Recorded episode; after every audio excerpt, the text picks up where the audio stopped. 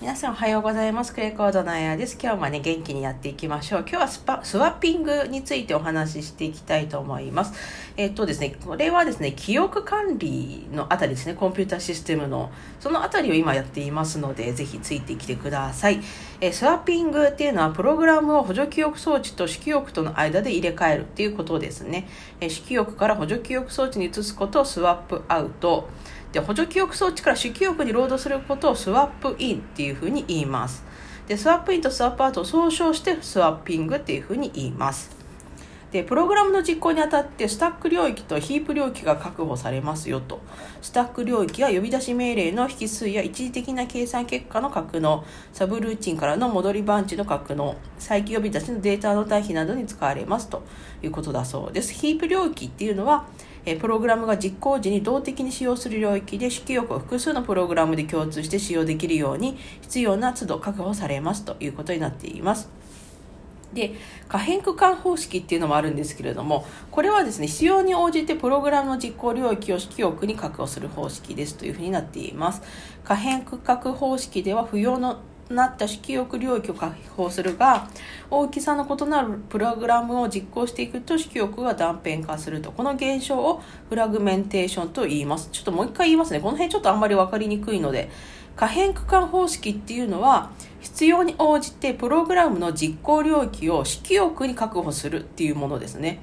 でその可変区間方式で不要となった式憶領域をあの解放するけど大きさの異なるプログラムを実行していくと式憶が断片化していく大きさの異なるプログラムを実行していくと主記憶が断片化するこの現象をフラグメンテーションと言いますと。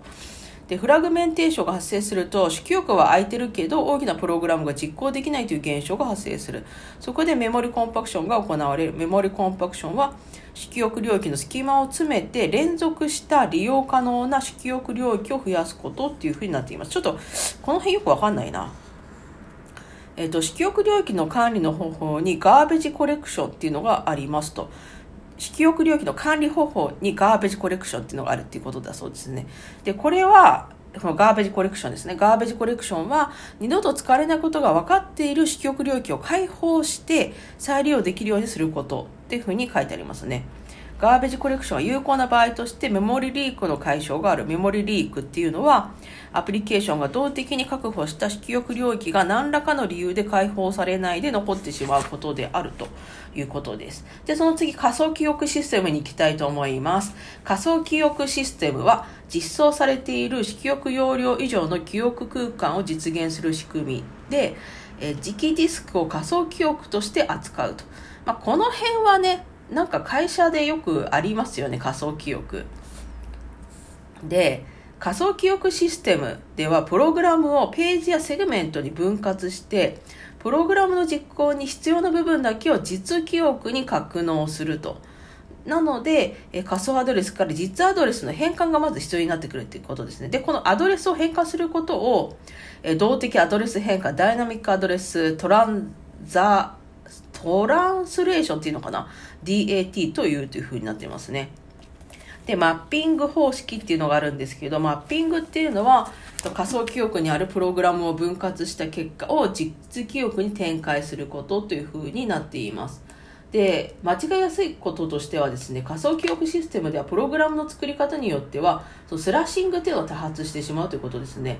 このスラッシングっていうのはその仮想記憶において必要なページが実記憶にない確率が高いためページングが多発してコンピューターシステム全体の処理効率が低下する。とにかくスラッシングって言ったら処理効率が低下することなんだなっていうふうに覚えていただくといいかなと思います。で、マッピングっていうのがあるんですけど、まあ、マッピングっていうぐらいだからなんかマップするのかな？えー、っと、これにはですね、ページング方式っていうのと、セグメント方式っていうのがあるんですけれども、ページング方式っていうのは、プログラムを512から 4K バイトの固定長のブロックに分割する方式をページング方式っていうふうに言います。セグメント方式っていうのは、プログラムをサブルーチン単位などの論理的に意味のある単位で分割する方式。このため実記憶への格納単位は可変長となるということなのであ、あとまだありますね。セグメンテーションページング方式っていうのもあります。とセグメンテーションページング方式っていうのは、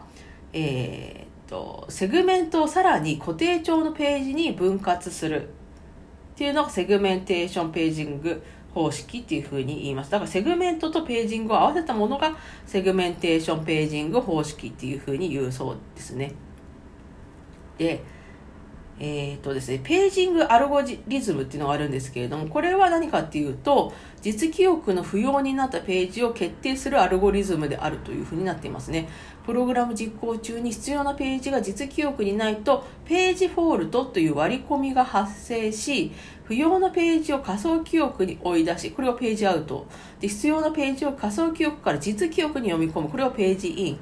ページインとページアウトを総称してページングっていうふうに言うそうです。で、ページングアルゴリズムには LRU っていうのと FIFO っていうのがあって、LRU っていうのは最後に使用されてから経過が最長のページを選択するのを LRU と言います。で、FIFO っていうのは、まあ、First in, First out って言って、最も長く実記憶にあるページを選択するということだそうですね。で例えばページの参照順位が12315で実記憶のページ枠ワーキングセットが3である場合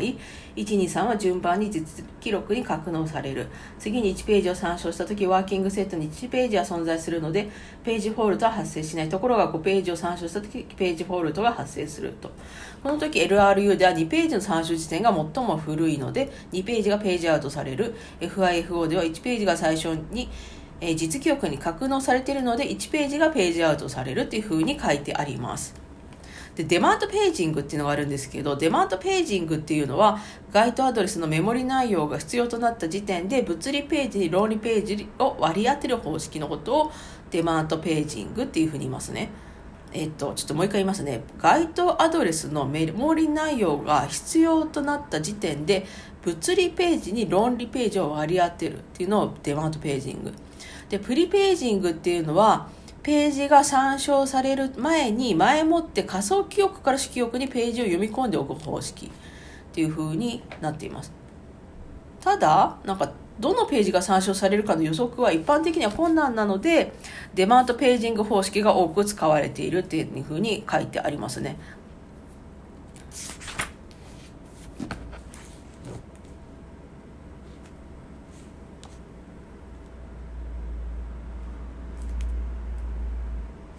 はい。では、その次がまだあと2分ぐらいあるので、サクサクいきたいなと思うんですが、次は同期制御ですね。え同期制御は複数タスクの処理のタイミングを合わせることを言います。で、排他制御っていうのは、共有資源のデータの矛盾をなくすための制御のことを言います。同期制御は複数タスクの処理のタイミングを合わせることで、排他制御っていうのは共有資源のデータの矛盾をなくすための制御。共有資源のデータの矛盾をなくすための制御っていうふうに言うそうですね。はい。同期排他制御が必要になってくるっていうことだそうです。はい。で、排他制御の方なんですけど、ここがね、結構またいろいろあって、えー、共有資源に対して同時に複数のタスクから更新処理を行うとエラーとなると。このような処理部分をクリティカルセクションと言います。排他制御はクリティカルセクション実行中にプリエンプションが発生しないように制御することであると。で排他制御の方法の一つにセマホっていうのがあるそうですね。セマホは初期値を1とするセマホ変数、処理を要求する P 操作、処理完了を通告する V 操作からなると。あるタスクが共有資源を行うとき、セマホ変数をデクレメントし、処理が終了したらインクリメントする。他のタスクが共有資源を使用するときは、セマホ変数を参照し、0であれば共有資源は使用中と判断して、資源が解放されるのを待つという、そういうのを排他制御というそうです。えー、次回はデッドロックとかマチグラフのことをお話ししていきたいと思います。というわけで最後にご視聴いただきましてありがとうございました。